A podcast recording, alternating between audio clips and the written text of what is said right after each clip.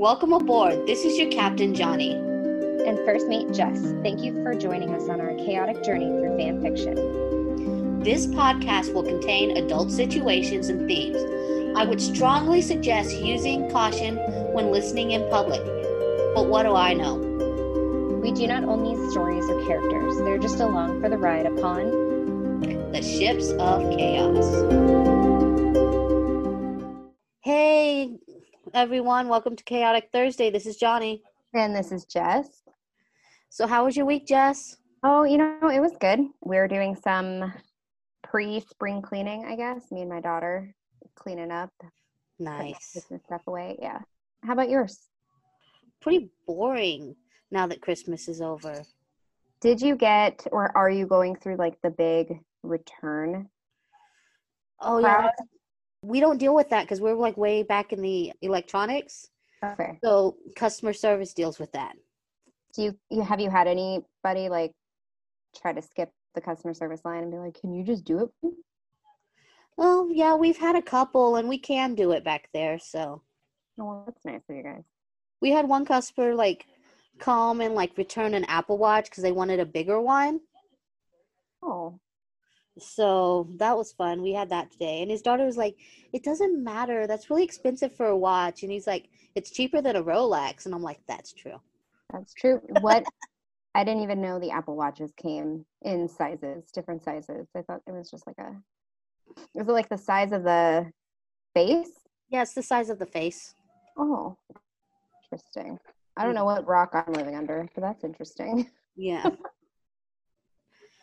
so bigger it is, like the more expensive it is. And then like the newer the watch, because like we have like series three through series six. Okay, yeah. So the newer ones are more expensive. That makes sense. He wanted a newer one and a bigger one, so it was like six hundred dollars. Whoa. So, but yeah, we don't really have that many returns. Well, that's good. That's good. Um, can we just talk about? Let's get on a Teen Wolf kick, kinda. Mhm. Can we talk about Tyler Hoechlin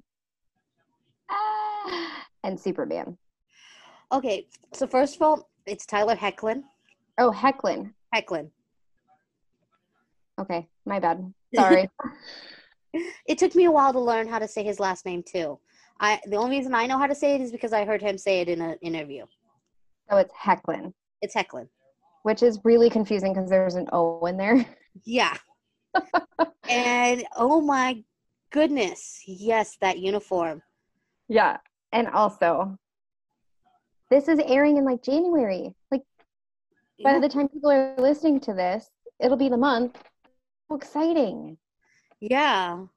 Excited. like, If you like what I find funny, okay, is if you see like like the full body suit, they've added padding to his butt. So his butt is like ridiculously big. he just needs to do some squats. I don't know why they decided to add that much padding to his butt. Are you sure it's padding? Like Yeah. he really doesn't have like a Kim Kardashian ass. Yeah, no, no. It's like comically big. Oh, that's I, I don't know if it's disappointing. I don't, He has a nice. Tyler Hoechlin has a nice ass anyways. There was no reason for that padding. If you ever see him in jeans in Teen Wolf, he has a nice ass. You know what? Now I'm thinking through like the past Supermans. What was the Smallville? Tom Welling. Tom Welling, yeah. I don't think he had a big butt. No, there's like no reason for that ma- that that amount of padding. Also, did Tom Welling? Did he ever wear the Superman suit? I don't No. know. I don't remember. Tom, I don't remember remember Smallville. So I remember Superman and Lois, but I think like Smallville was when I was with like that abusive ex that I've kind of blocked out. Oh, Around yeah, that time. Locked up at that time. Yeah. So, and uh let's see. I remember I think- Superman and Lois. Hmm I remember um I've seen like 1978 Superman. But I don't think any Superman has had had that amount of padding on their butt. Why am I focusing on the butt? Well, why are they adding padding to Yeah. Tyler's butt? I mean, he has a nice body. yeah. I don't know, and I can't find anything about Smallville if it ever wore a suit. I don't I don't think Tom Welling ever wore the suit because it was like before he became Superman. Well, he was Superman, kind of like trying to figure out how he became Superman. It's like the pre, like saving people, I guess. Yeah. I don't. I think maybe he probably wore it like the last episode, The last, yeah, but interesting. But I am excited for. I'm not a big Superman fan, but I'm I'm in it for, for Tyler. yeah. Ugh. Did you watch the trailer? I haven't watched the trailer. I have seen Superman at Tyler Hoechlin as Superman in Supergirl. So he's already like established that character from Supergirl. This is just a spin-off, so Cool. I'm still excited. Yeah, that's exciting. Yeah. Um, I'll post the trailer to our Facebook group too, so people can have it. I think I, I pulled it up to watch it before you got on, and it's just so exciting. I'm I'm really excited and um I'm excited also for our special our New Year's special. I I really hope people like it. Uh it'll be posted like a week before this episode, but Mhm. um I'm excited that we're finally starting to venture into other fandoms besides Sterek. Yeah, me too. Yeah. So I, we've said this before in a couple other episodes, um, but if there are any fandoms you would like us to explore, I mean, we still have a few chapters to go with Radio Tower. Yeah, we're on chapter six. And we have a list of um, fandoms that we would like to read. But if there's something that you would like us to read after Radio Tower, let us know. If it's not Teen Wolf, or if you want us to stick in Teen Wolf, I mean, we're at the point where we need to kind of figure out where we're going to go after Radio Tower. Yeah. After we leave the Radio Tower, let's just read all of Hyper Little Nori's works. She's it's not fair to anybody else, but her work is amazing. We've got we've got a lot planned in the future, so I'm excited. Um, our New Year special was like the first time we ventured out of Teen Wolf, and I think we did really well. I think you did really well considering the story you had to read, and it was hot and smutty and amazing. And several voices. Several voices, but you did really, really well. Pansy Pansy was my favorite. My favorite. You caught me off guard with the pansy voice, but all right. Should we do tower? Yeah, uh, give us our uh, what do you call it? What do we call that thing? Uh, our recap. A recap. So last week we finished chapter five, I believe, right? We part two of chapter five. Yeah. We got our answer to our other cliffhanger of is Stiles okay? oh, Jackie. Look at the Jax. This is so cute. Okay, um, so we got our answer if Stiles is okay.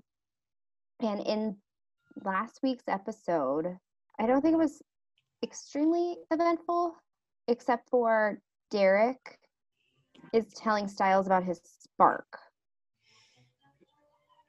Yeah. That's mostly the entire section. That's that I think that was the whole part is that Derek was able to heal, absorb. What did he do? Able to he- uh, absorb his pain and heal the bullet wound.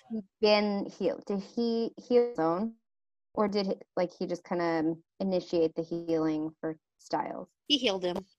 He healed him. Okay, and that's all because of his spark. And Stiles is kind of like, oh, I knew was something different about me. I just didn't know what it was. Yeah, we forgot one important bit of information Oh, about my week this week. oh yeah. Go we ahead. got a new member of the family. Oh yeah. I think we touched on it in the New Year's, Yeah. maybe. Yeah. But, uh, yeah, Johnny has a new family member. It's a puppy named Jack Sparrow. Jack Sparrow. We'll post a picture of her in our Facebook group. She is Yeah. so cute. So cute. She doesn't. She doesn't want to go down. She doesn't want to leave the couch. So she's just gonna be here. So cute. Oh, puppers. Yeah. Cool. But I think that's it for my recap. Is there anything that I'm missing? I mean, it was a lot of spark, just about Yeah. the spark. Yeah. It was a big cool down from the pandemonium. Um, did they talk about whether they were going to move forward, trying to find Cora and Isaac, or if they were going to go back to the safe haven I think they decided they were gonna move forward. on finding Cora, Yeah. to trying to find Cora? Okay, yeah. Uh, they they talked about the spark, and then they got back in the car, and Stiles started driving because Derek looked Tired. like drained. He was just completely drained. hmm He was sharing his alpha power, so that makes sense a little bit. Yeah, and we talked. We dis- we discussed the logistics of how the bullet went through the window and how to get blood out of leather. Oh, all the blood in the car. Yeah. Yeah. Okay, but that's it. We're heading. We're moving forward. to See if we can find Cora and Isaac Yeah. and anybody else. So this is episode, uh, not episode. This is chapter six, part one, in the moonlight. In the moonlight. da, da, da, not sure how many pages it is. You are 20 pages. Twenty pages. That shouldn't be too bad. Okay. Are we getting voices this time? Have you pre-read it? Pre-read?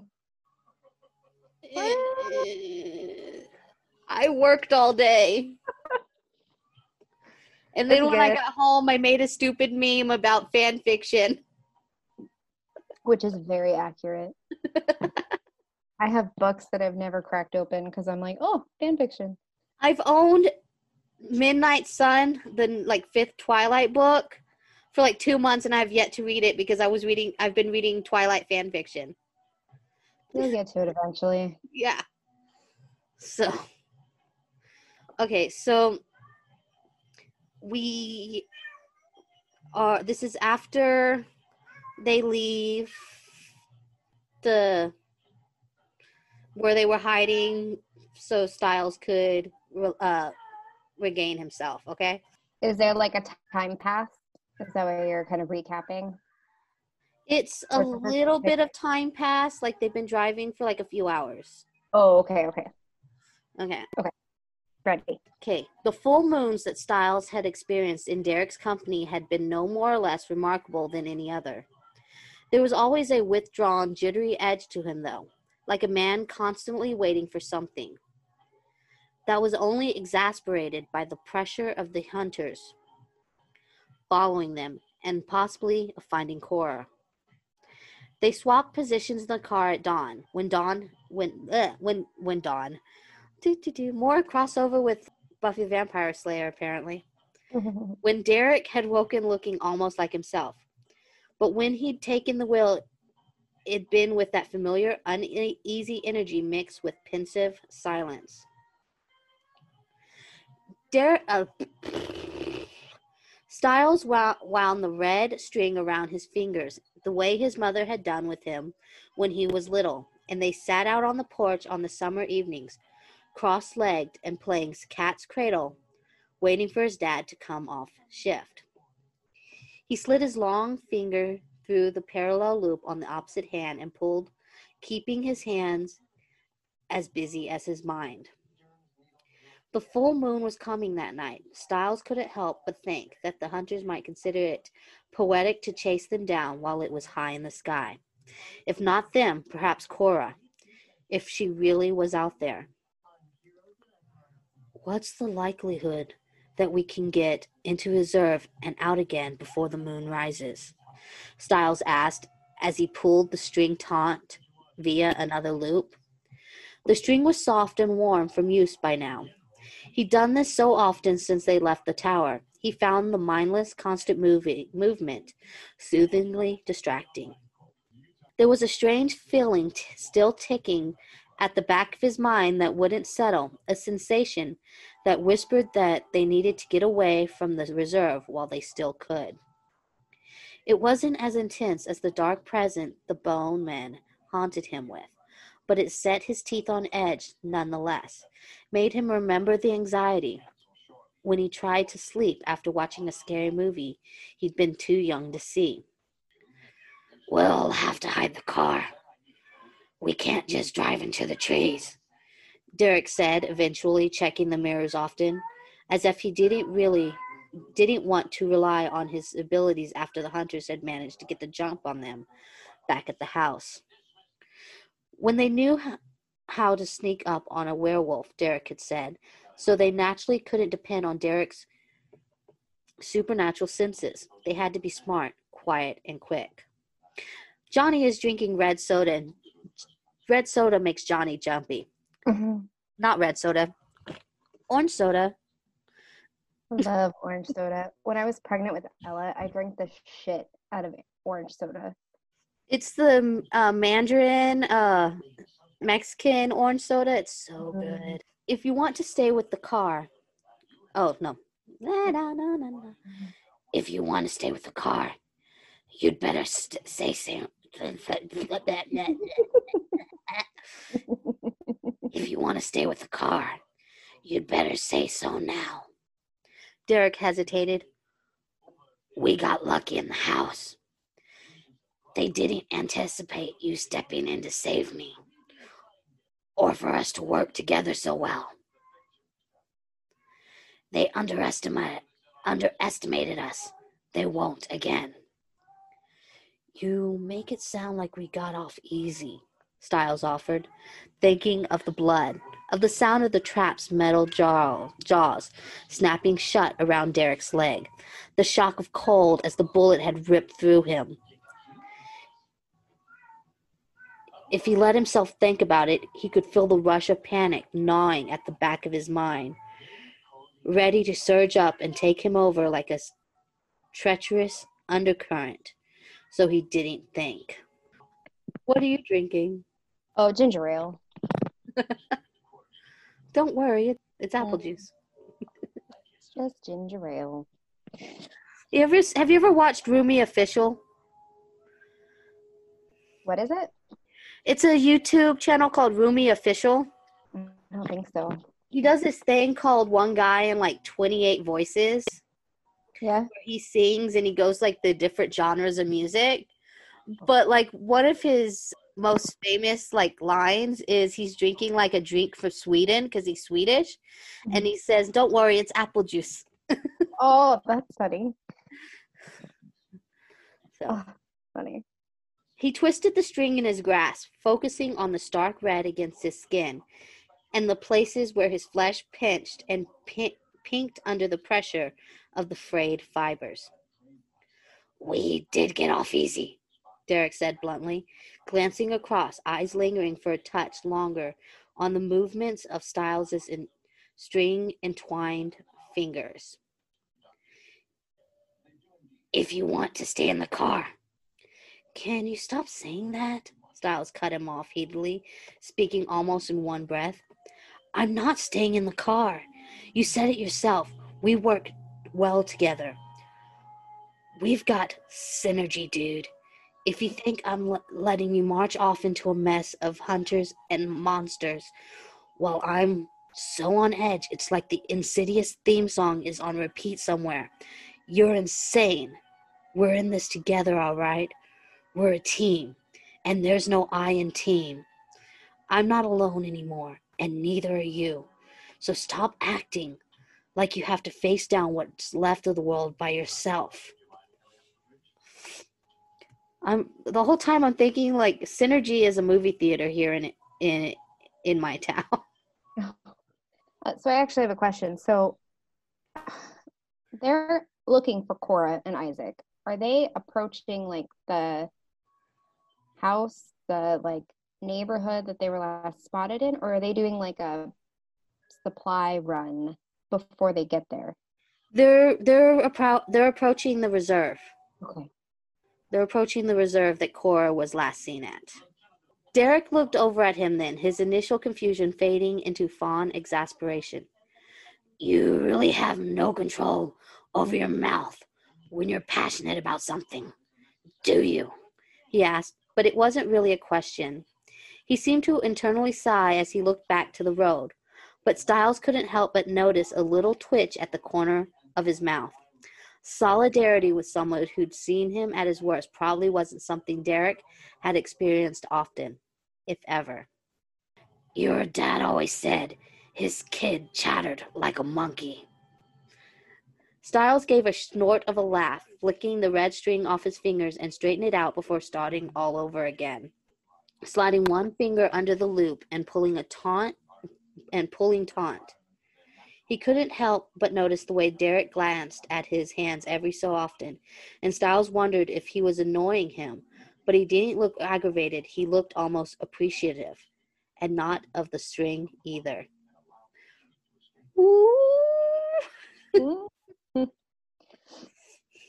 I don't want to get my hopes up. Every time I get my hopes up, we get blue balled. So okay, okay. Did you see? Do you are you a member of Sterek World on Facebook? Did you see the caption where like the Stiles is ha- holding the extra large condoms and extra, extra large? It says. and Derek is like Stiles. They know fit. yes, I did. I had a good laugh about that earlier. That was hilarious. Stiles shifted in his seat and pulled at another loop. Did my dad talk about me a lot? Derek nodded. He talked about your mother, too.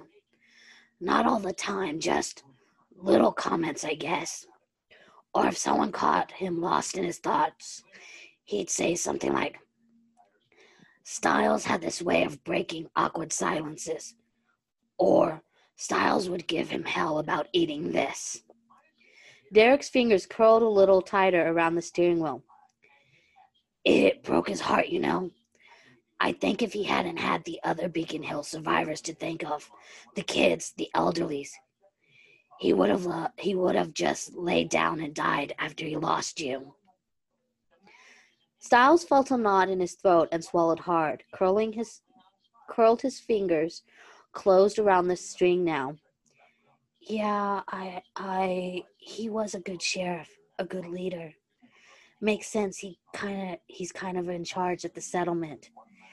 He's always good in a crisis, except when his mother had died, of course. His dad had all but given up after losing his wife. He'd almost gone through the first 18 months without her on autopilot, surviving life rather than living it, unwittingly leaving Stiles to take care of a lot of the household. Oh my gosh. I love orange soda, but such burps. Mm-hmm. Where was I? Okay. Rather than rather than living it, unwittingly leaving Stiles to take care of a lot of the household chore, household, the, the, the uh, leaving Stiles to take care of a lot of the household chores and upkeep, to fix the meals and get himself to school. Then one day, his dad had come home to find Stiles elbow deep in dishwasher in this dish, dishwater in this kitchen sink. A basket full of clean folded laundry behind him on the counter, and empty grocery bags on the side. Stiles had turned his head and called out, Your dinner's in the fridge, Dad. And his dad had just stared at him for a long time, no doubt realizing just how much his son had forced to grow up how much responsibility he'd taken on.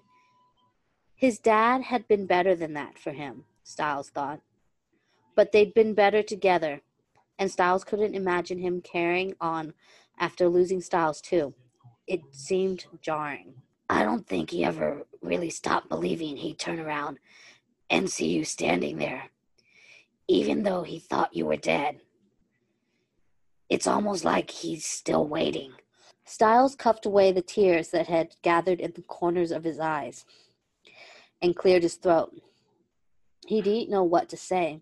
His chest ached with the lack of his dad, with the thought of his dad still out there thinking he was all alone. He'd felt that himself for long enough. Not long now, he told himself. I used to wonder who was looking up at the same sky as me, you know? Stiles asked, thinking of the oncoming moon that night yet again.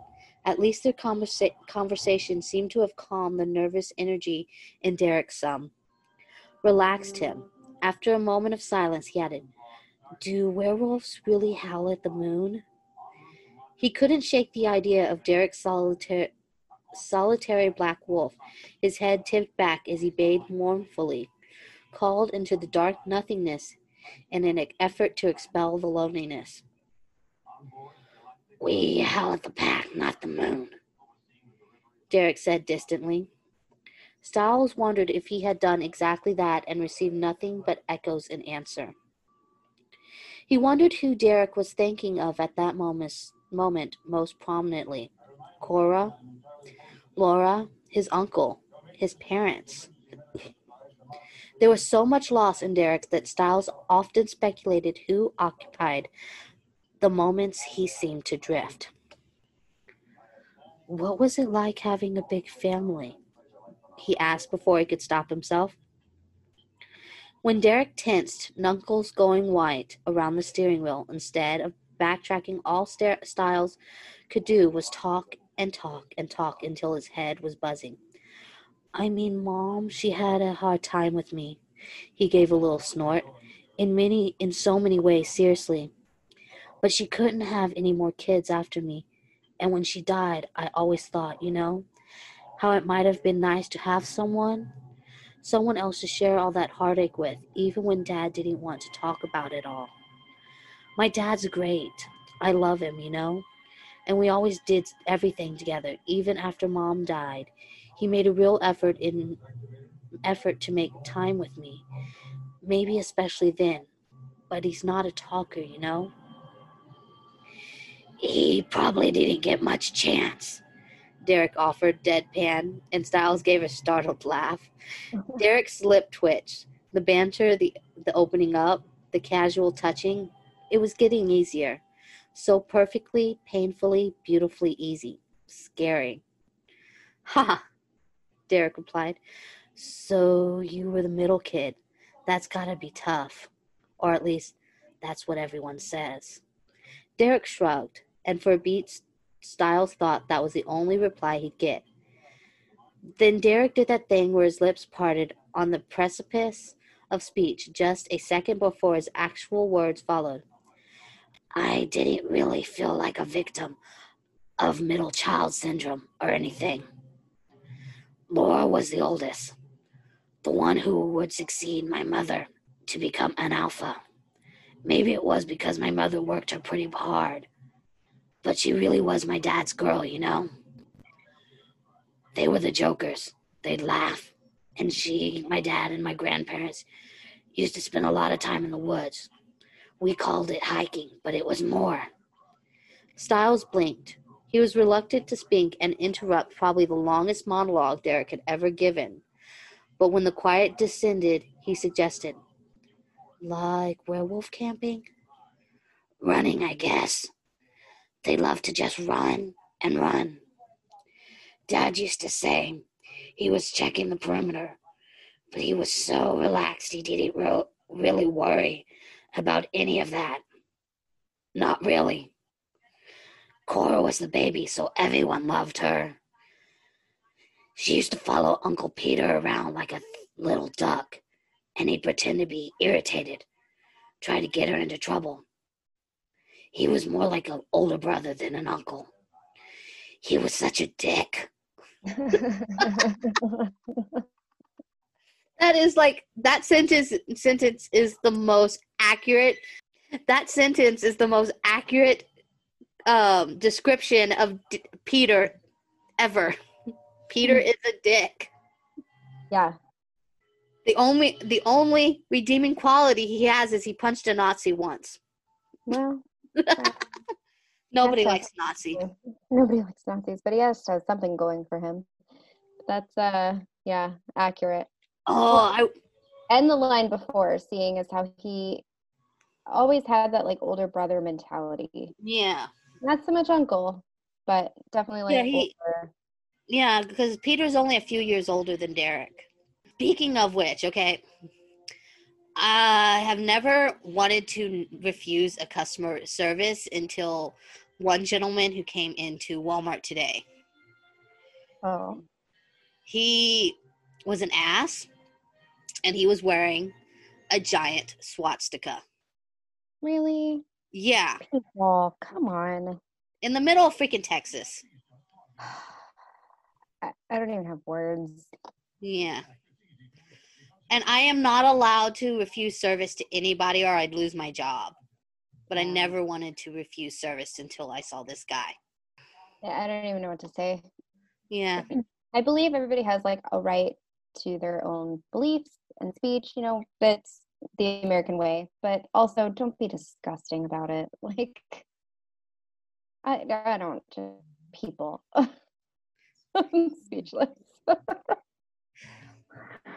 God. Mean, I'm not even like as annoyed at the people who are not wearing the mask in the man. Like, mm-hmm. we mandate that people wear masks in the store.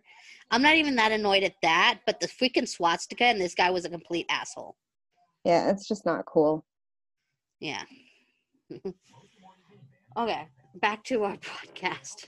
Mm-hmm. I just needed to get that out. Yeah. Sorry you had to deal with that. That's frustrating. I ha- I lost where I was. Okay, he was such a dick. Yep.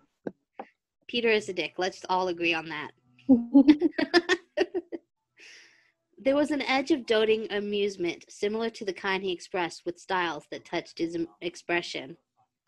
And Stiles's heart stuttered in appreciation of the warmth in Derek's eyes. His voice, like everything else, he likely didn't get the chance to recall his family in a positive light with anyone either. So you were a mama's boy, huh? Stiles asked, reading between the lines, a light teasing in his voice that he hoped would keep the tone light, stop Derek from slipping into the melancholy that would likely follow his nostalgia. To his de- to his delight, a light flush burned Derek's cheeks. Cheeks. Laura used to say that, I guess, he replied awkwardly.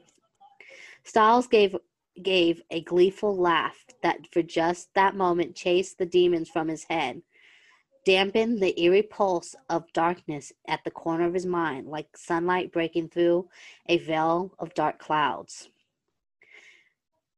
Dude, you are just totally adorable when you blush, he said before he could stop himself. Oh, so sweet. They're teasing each other. hmm He gave a smaller, more nervous laugh when he saw the surprise register on Derek's face before he glanced back to the road again. Stiles cleared his throat. Derek was a good few years older, but Stiles didn't think he had much more experience with compliments or affection or romance. His own face burned uncontrollably at the easy appearance of that word in his mind, and he twisted the red string around one fingernail, wrapping it around and round before moving along to the next. I I used to do that all the time with string. it's highly likely that I'll talk one of us to into an early grave before we get anywhere near the settlement. Stiles mur- mursed half-heartedly. My dad did sort of warn you, I guess. Derek was silent for a moment. Then he shrugged, staring straight ahead. I don't mind it. Stiles blinked. You don't? You say some peculiar things, some crazy shit, and you never sit still. Derek added the latter with a tone of exasperation. What? Stiles prompted. There's a but, right? I like your company, Derek said, almost offensively. You have a wicked sense of humor, and there's just there's something about you that hasn't been tainted by everything you've seen. I've never met anyone like you before. Okay, just real quick. the line "but" there is a but, right? I Yeah. just watched the Buffy episode where she tells Giles he has a butt face. it's like just not even an important line, but he goes, "A what?" you have a butt coming.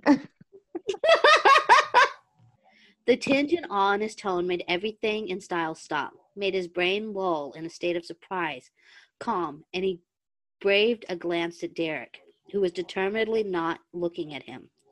He had trouble expressing himself in a way that was the opposite to Stiles. Stiles kept talking himself in circle in circles, whereas Derek seemed Sorry, go ahead. whereas Derek seemed to rarely speak about what he felt at all. He was now, though. In fact, he'd offer more consecutive words in the last day or so than he had since Stiles had known him.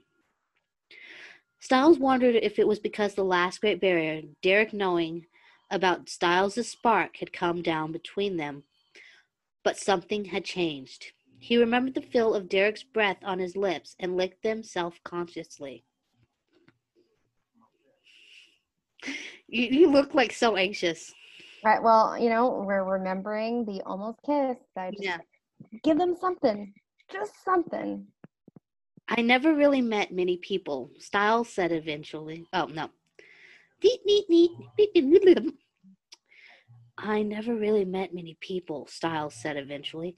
I mean, never really got to know many people. Beacon Hills isn't that big, and everyone knew I was the sheriff's kid. It sort of came with a stigma in middle school, you know? That was the age mm. when everyone started doing things they shouldn't, so they avoided me and I was kind of a weirdo anyway, anyway, which didn't help.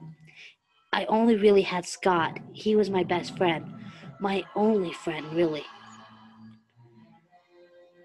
When the world started to go to shit and I was a bit older, me and Heather, the daughter of my mom's best friend, had a one time thing. We used to be close when we were toddlers but we got to know each other in this sort of desperate, end of the world, don't want to die a virgin way. And after that, there was this one time with one, one of my dad's deputies, one of the guys who was a few years older than me in school. But it wasn't, it wasn't a connection, you know.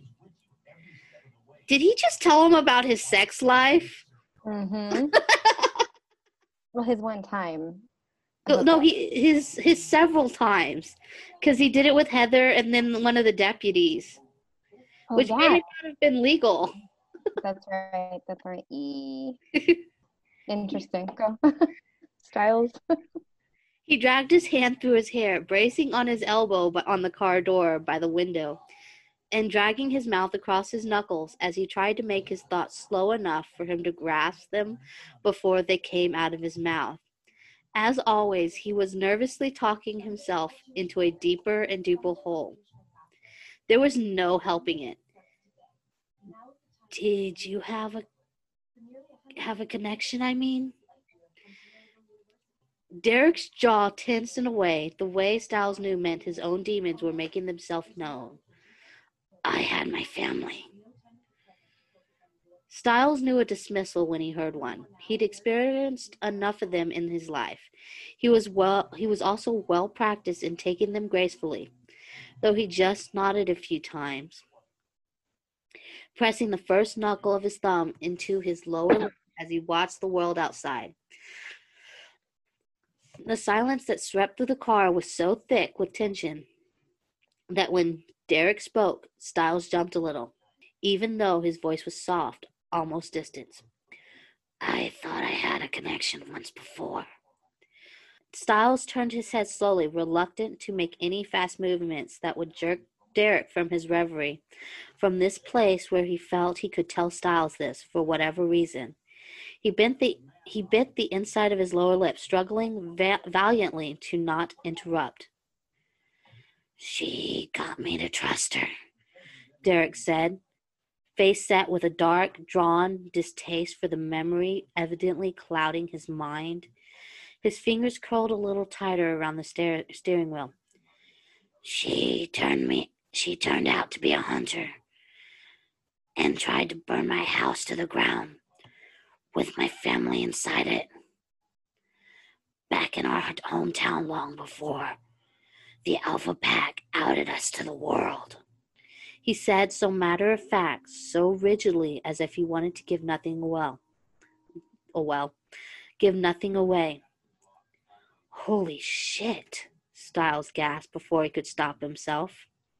Derek lifted his chin a little in defiance of the emotion likely driving through his veins. She failed. My Uncle Peter and my sister Laura. They were arriving home from some function or another. They caught her in the act, but she escaped. His nostrils flared as he exhaled with tight, contained sufferance. So, a couple years later, when the world turned to shit, her and her father took advantage and outed us to the humans instead. Their actions had resulted in the riots that killed some of the Hales, leaving the survivors to flee their hometown. Stiles' mind supplied. His feet scu- scuffed together in the footwell, and he shifted uncomfortably in the passenger seat as he put the pieces together from what Derek had told him thus far. You know what? I never thought about it, but that is called the footwell, isn't it? is that where like the pedals are? No, like where you like in the floorboard of the car where you put your on the passenger side. Yeah. I didn't know that's what it was called. That's interesting. Uh, maybe it's just called that in England. Probably. But that makes sense. It's where you rest your feet. England makes things so fancy to us, you know, Americans. but no, because like when I was in high school, I just wanted to be Spike so much that I just mm-hmm.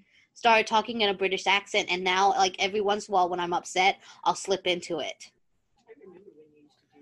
Yeah, my mom's talking over here. She's like, "Yeah, I remember when you used to do that." Funny.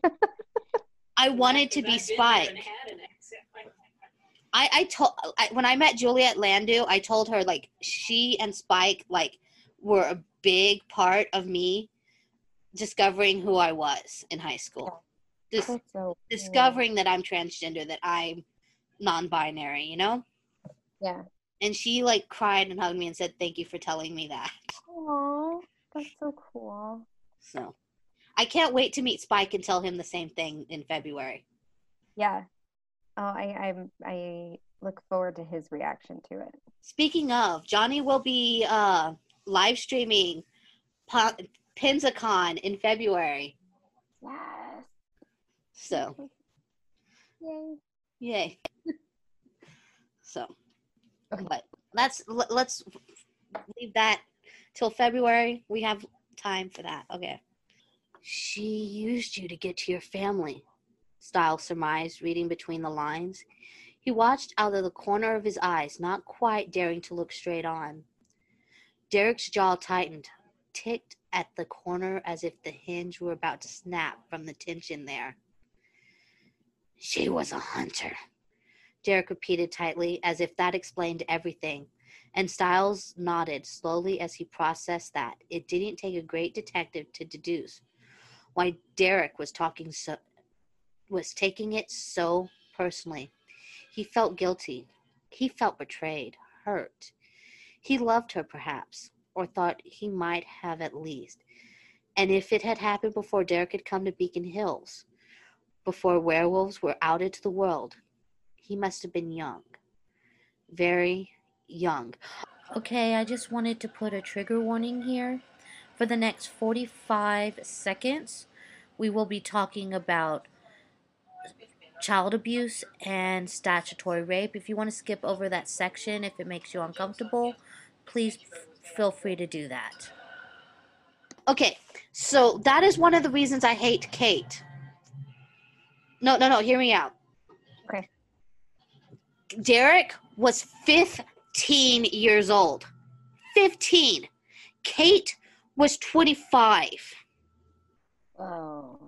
So not only is he young, yeah. he, she had there are references where she had sex with him, which means not only did she get hit, use him to get to her family to to burn down their house, she committed statutory rape on this boy and then used him to kill his family.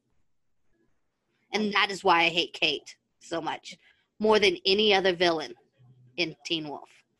We may need to add a trigger warning. Yeah, sorry. it's okay.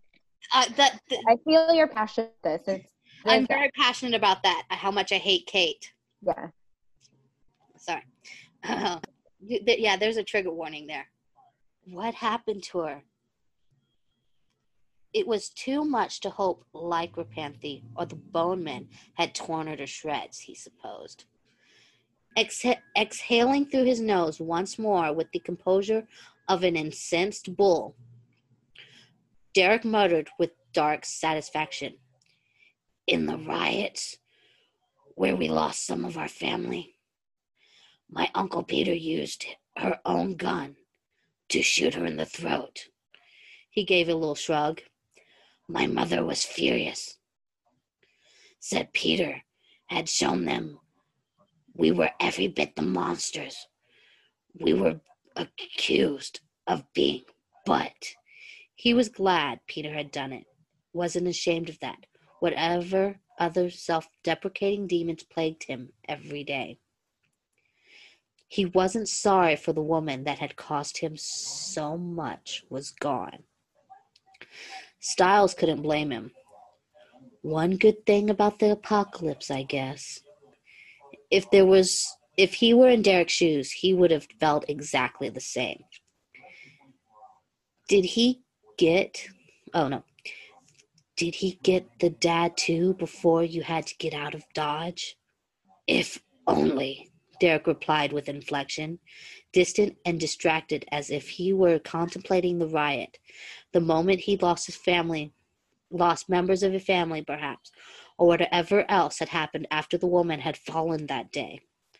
After a long while, during which Stiles had given up expecting further ex- explanation, Derek said darkly, voice like the first flo- slow, ominous roll of thunder sig- signaling the onset of the storm.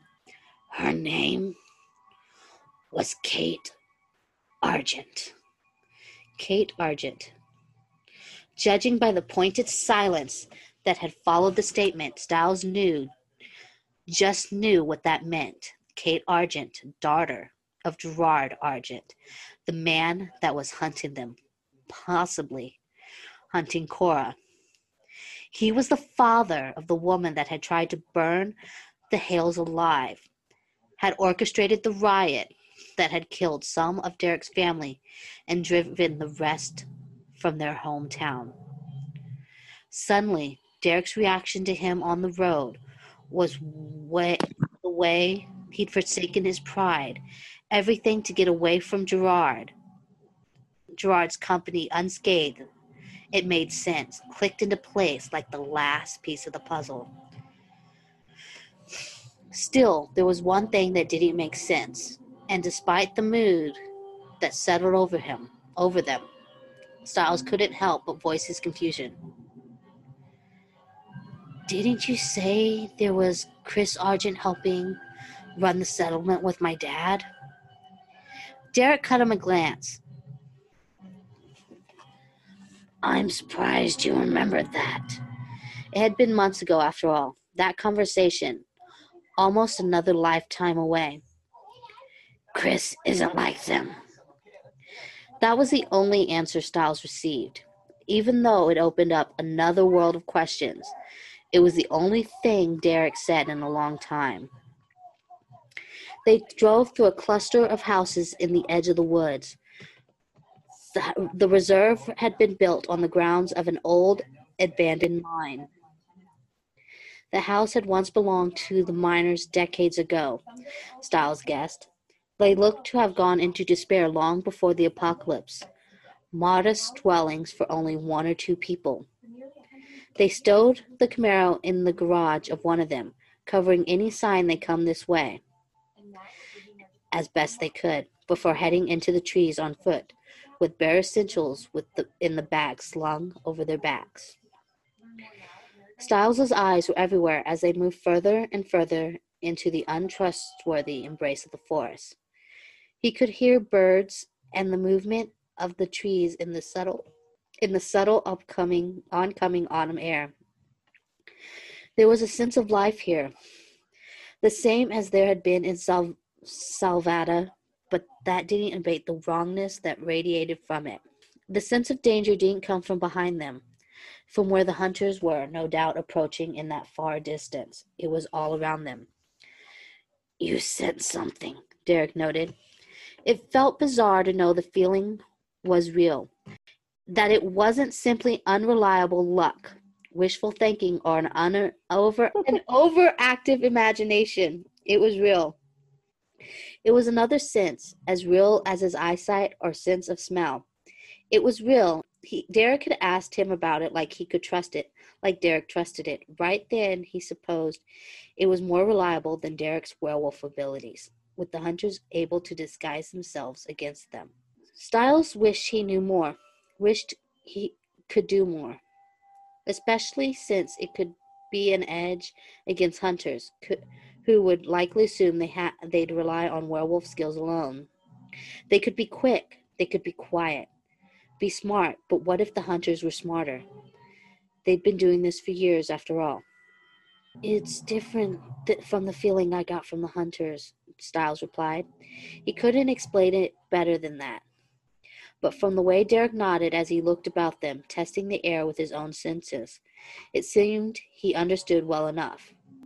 Stiles bit the inside of, inside of his mouth. It's not as intense as the wrongness from the bone men, but it feels like them too. When Derek met his eyes, he dragged his hand up through the back of his hair self consciously. I know, I can't possibly know. I think you know more than you realize. The weight of the rucksack was distributed unevenly from where Stiles had swung it over one shoulder like he'd used to do in school. Even after all these years, he pulled the other strap over his arm to carry the weight more comfortably as they moved deeper into the trees. He felt wrong, exposed out here, and he couldn't help but scan the wilderness for a glimpse of, an un, of, of the unnatural eyes he felt on him. He took a few quick steps to catch up to Derek and ducked his head, a little abashed when Derek turned his head to look at him. He slowed his pace, though, falling in a step beside Stiles without saying a word. What does it feel like? Your spark? Derek asked after a good dozen feet of quiet. When Stiles just looked at him, he jerked his chin in annoyance. If you treat it like it's taboo, you'll never learn more about it. It's a feeling for you, right? An instinct for when to be guarded, for when you have to move away from, from something. Stiles licked his lips, and again Derek's eyes moved to the motion before turning back to their path ahead. It's like a sense of foreboding. A lot of the time, it varies in strength. I used to just think it was my gut, you know? I suppose it is, like some sparked up super gut instinct or something. He remembered the night in that house all those years ago when the bone men stood over him and his instincts had woken him long before they'd entered the house. He shuddered now, seeing their glowing eyes in the chasm of their lifeless sockets everywhere. So, what's it telling you now? Derek asked. Stiles stopped, and Derek mimicked the motion almost instantly, offering Stiles the startling realization of just how in tune their movements were becoming. He was aware of every little twitch Derek made, and Derek seemed to react the same to him, maybe more so, as a wolf. He realized then that Derek was looking for an answer, staring about the forest again, searching for it to pull in either direction. It's like a voice inside telling me what to do, Stiles tried to explain, frustrated. It's just a feeling. I didn't even really notice it until you mentioned it. It's just something that's there, something I automatically just did for years. I don't know how to put that into words. So don't, Derek said, as if it was so simple. Don't explain it. Just tell me what it makes you want to do. With an exasperated sigh, Stiles dragged his thumb over the straps of his rucksack and pushed the pressure off his so- shoulders, turning to either side as if the trees held the answer. This thing inside him, it wasn't something he could ch- listen to. He just It just makes me want to get as far away as possible. Stiles said at last, feeling useless. Away from what direction in particular? Derek asked. When Stiles didn't answer right away, he reached out without thinking. Broad shoulders, broad fingers closing around Stiles's wrist and drawing him a few steps forwards. When Stiles didn't react, he moved him in another direction, then another. He's like, I can't even think of the term, but he's like pushing him, like like a like a magnet. Like, are you going to pull this way? Are you gonna pull that way? Like a puppet. He's like puppeteering him right now. yeah, like a marionette. Yeah.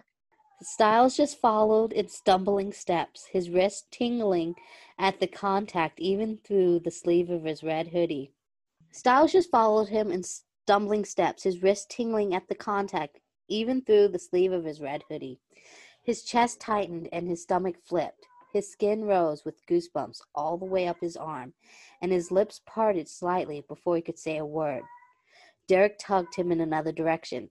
He jerked his face to face him when Stiles instinctively dug his heels into the ground. This way, huh? Derek asked, releasing Stiles' wrist, only to lunge and grasp him by the biceps when he stumbled into the sudden absence of contact. I'm just picturing this. Mm-hmm.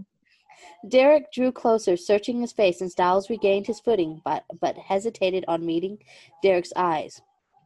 When he did, there was something, some understanding there, some echo of reciprocation in the warmth the contact filled him with. It was growing a little more each day, and with every little casual touch, he felt a little less crazy, a little less hopeless. In the moment, he could clearly see the same thought reflected in complicated green eyes. Let's go, Derek breathed, squeezing his arm before releasing them. Styled blinked. You want to go toward the place my bad vibe meter is telling you to steer clear of? He demanded in disbelief. Bad vibe o meter. Bad vibe for meter. he, knowing that he didn't ease the sensation of, of his stomach, knowing that didn't ease the sensation of his stomach, clenching in mm-hmm. negation, negation at every step. step. Every movement was a- accompanied by a harrowing sense of dread that made his that made bile burn up in his throat, as if he dr- if, as if dried meat he'd swallowed down for breakfast was still lodged somewhere in his chest. It was all exasperated by the pitiful amount of sleep they'd had, but he knew they had to keep moving. If Cora was here, they needed to find her and get, get out before the moon rose. He didn't know how, but he just knew it. So, is there like, wouldn't Derek feel that there are other werewolves around? Or is there like a distance, like a distance? They have to be a certain distance away, like close. Uh, yeah, he he he discussed this with the, him earlier. Remember in chapter five how he talked about, um, or was it chapter four? We talked about he wasn't able to de- establish that connection with Cora before they were separated. Like he can feel like she's still alive, like somewhere back there, but he can't decide, he can't figure out where or in what direction. And that's just a pack thing, right? That's just a pack you could, he could sense his pack members had they had that connection. Got it. Okay, I, I, I remember now. Yeah. The spark, the sense of foreboding, it only grew in strength as they walked. By the time the sun was high in the sky, beyond the veil of trees, his head was pounding and his body was screaming with ex- exhaustion. He hadn't stopped, but he could tell his pace had slowed considerably. The ground began to slope downward in such a way that even the old, overgrown, near forgotten path the miners had once traveled, Stiles found himself stumbling over his feet. The trail grew more and more steep, but in the distance, down in the pit of the valley, Stiles thought he could just make out the edge of the old mine entrance. One of them, at least. When he considered the ma- map last, he had looked like the mine had been a labyrinth of sorts, with a least with at least three entrances. In his mind, he pictured the gaping, cavernous opening, daring anyone to brave the darkness within. He imagined what must lurk in the dark and felt his stomach churn. Felt an awful hunch that if there was any place he wanted to visit least, it would be there. Already he could imagine the red eyes in the face of nothing and the icy fingers of the bone men gaping at him while he was all but blind. He missed his step with a jerk, and Stiles stumbled, arms spiraling. Derek's hand flew out and caught him around the chest at the last second, hauling him back upright against the nearest tree, steadying him even as Stiles' chest heaved. As Derek had caught him, Stiles had grasped De- Derek's arm instinctively. He didn't let go immediately, even when he was upright. His eyes fell shut as he, he waited for the initial shock of the near fall to subside. Wait, Derek grabbed his chest. Does that mean his arm came like Yeah, behind him? Okay. I think what happened is Derek like grabbed him from behind in his chest and then pulled pulled himself back to the tree and then just pulled Stiles to his chest. Okay. That's what I'm picturing. Okay. Whoa, he panted, resting his head back against the tree. That would have been nasty. Where was your head at? Derek demanded, voice sharp.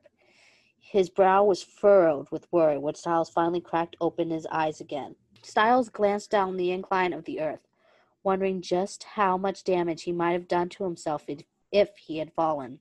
When his eyes caught the glimpse of the wooden supports of the mine shaft in the distance, he winced. Just a feeling, he murmured.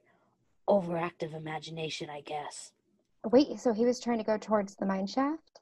Yeah, they're trying to go to the towards the mine shaft. Okay.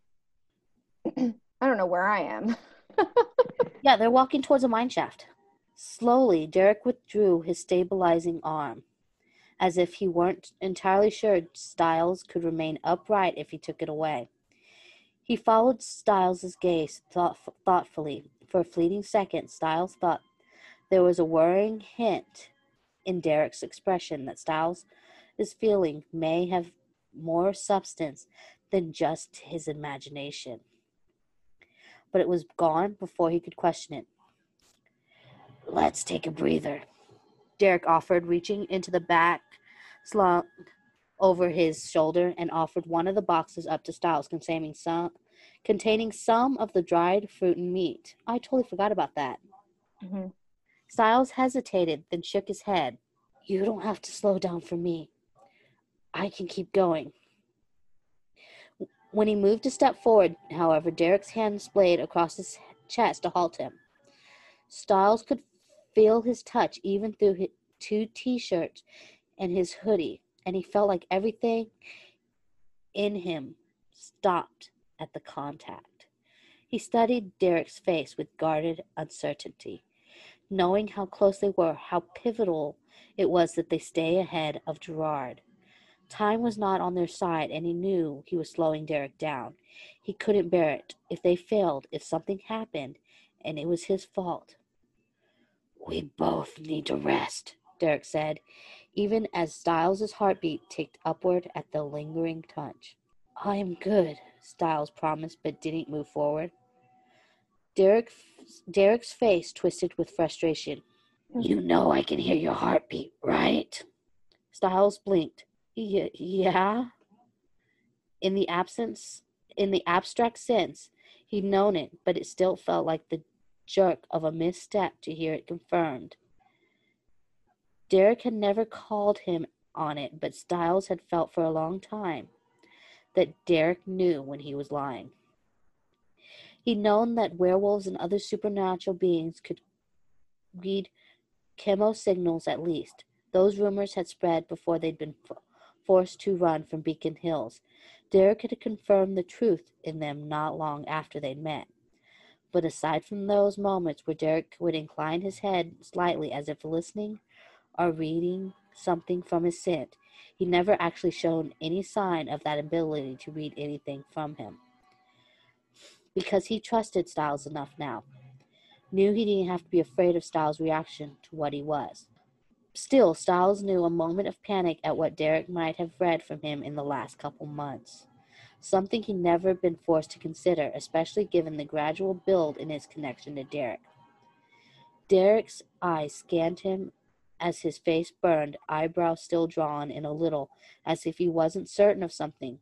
Stiles felt his breath catch, knew Derek could hear that too without any shadow of a doubt, without any delusion, delusion of denial. He couldn't help but realize that Derek looked at him so often like he was seeing something deeper than his skin. It's not like I can read your mind, Derek said, perhaps a little quickly, evidently sensing Stiles' panic. But it's almost like he's reading his mind, Yeah. knowing that that's what he's panicking He- about. he knows that Stiles' is skipping. Yeah. He just doesn't know quite why. Yeah. Well, and I feel like in past chapters, maybe near the beginning, they talked about how there, or we maybe have talked about it, that Stiles' spark was kind of keeping Derek from getting a full read on him. Hmm, maybe. Maybe. I know. Stiles knew. He knew it was just Derek's way of saying he knew Stiles was shattered and needed to rest and wasn't going to let him walk until he wore his feet away. But that wasn't what had Stiles avoiding his eyes. He lowered himself to the higher, flatter ground that stretched around the steeper incline like a defensive arm around the lower ground. The abandoned mine at the edge of the small valley below. He rested his back against one of the trees there, digging through the foods Derek had offered him and holding some out to Derek without really looking. After resealing the container, he took a deep drink of water, if only to keep his mouth too occupied to say something stupid. It wasn't that Derek had this ability that had been something he'd known in the back of his mind. No, it was the fact that those words, the, that admission of Derek's made him realize that he had something to hide. When he made to gather himself after Derek had finished taking a few deep gulps of water, Derek held a hand out to stall him. We should rest. We should keep going, Stiles protested, because, because Gerard hadn't stopped, and that of that he was sure, because the mine just a few hundred yards away still gave him chills. His bones were practically humming with unease, even though he was so tired they ached simultaneously. Hyper alert yet exhausted. I have animals. The hyper alert, yes, yet exhausted beyond words. He was pretty sure the tightness in his neck, the ache in his skull, was the result of being tense too long and too little sleep. It didn't make sense in a way to stop right there. He'd been in this situation before, so tired he thought he might collapse if he took another step. Sore and sick of feeling of doom pressing down on him.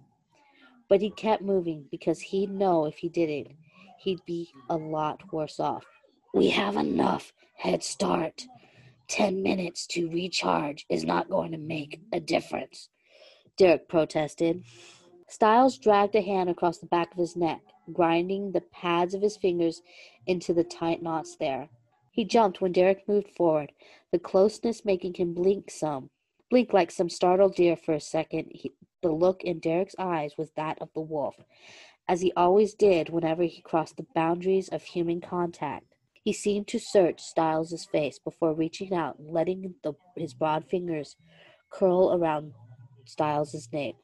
Drawing in a sharp, stuttered breath, Stiles tensed.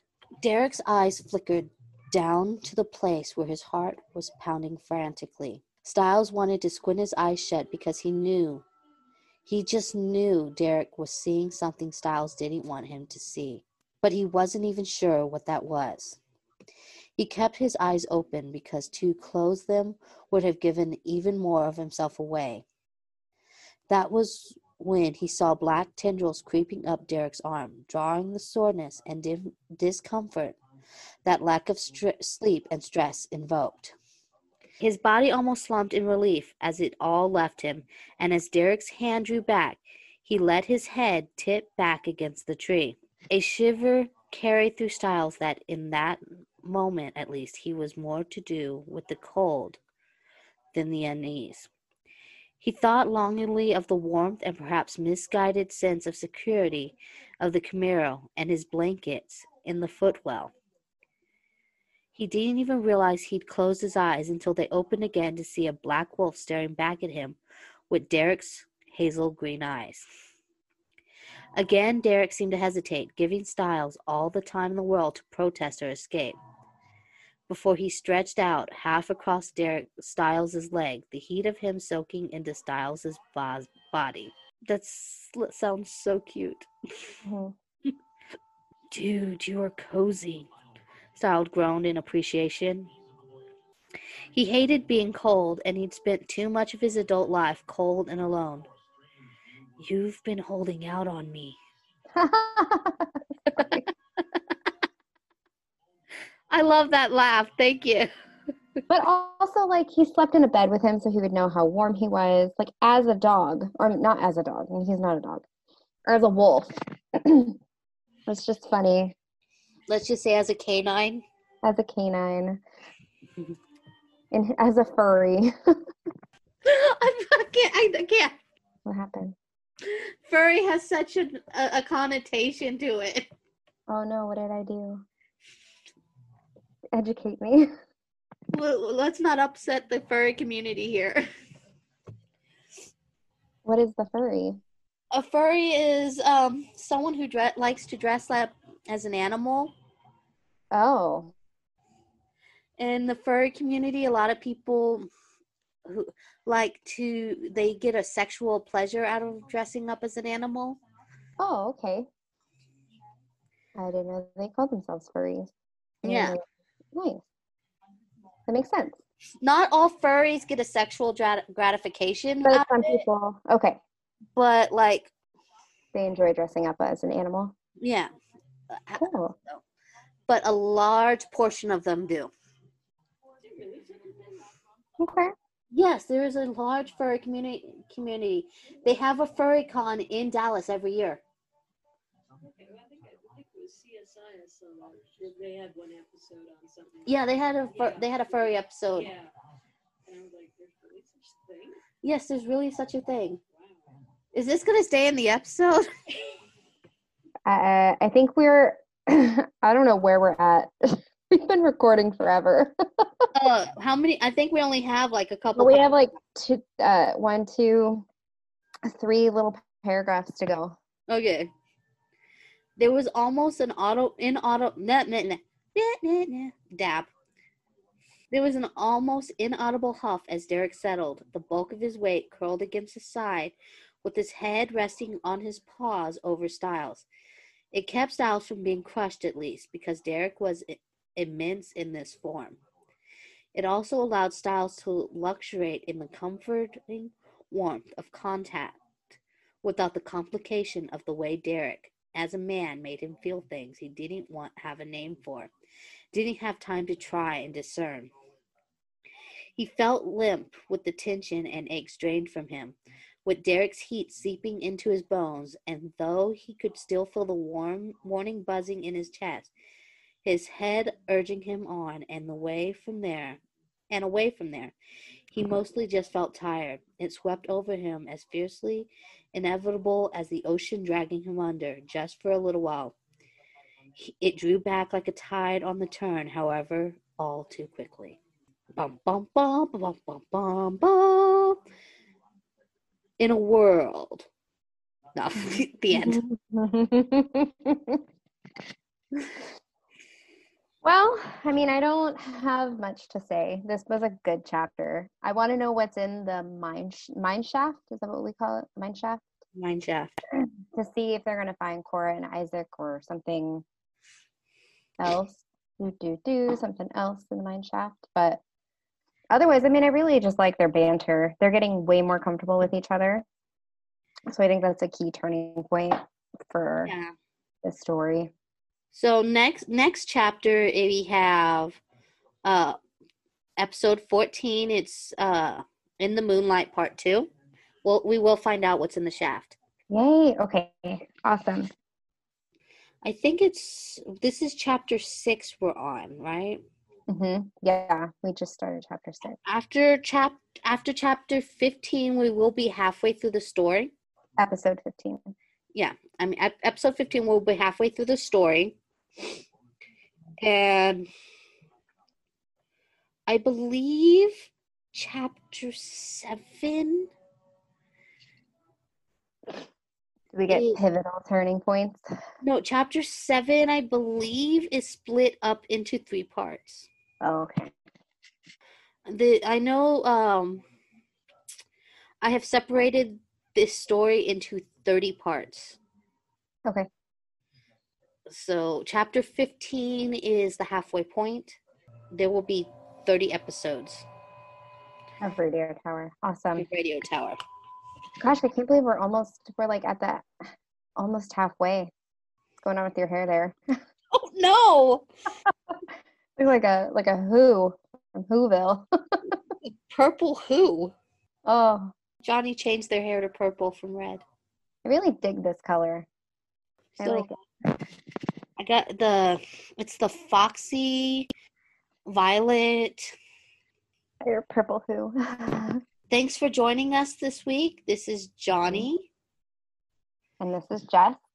Please join in on the conversation in our Facebook group, um, the Ships of Chaos. And go ahead.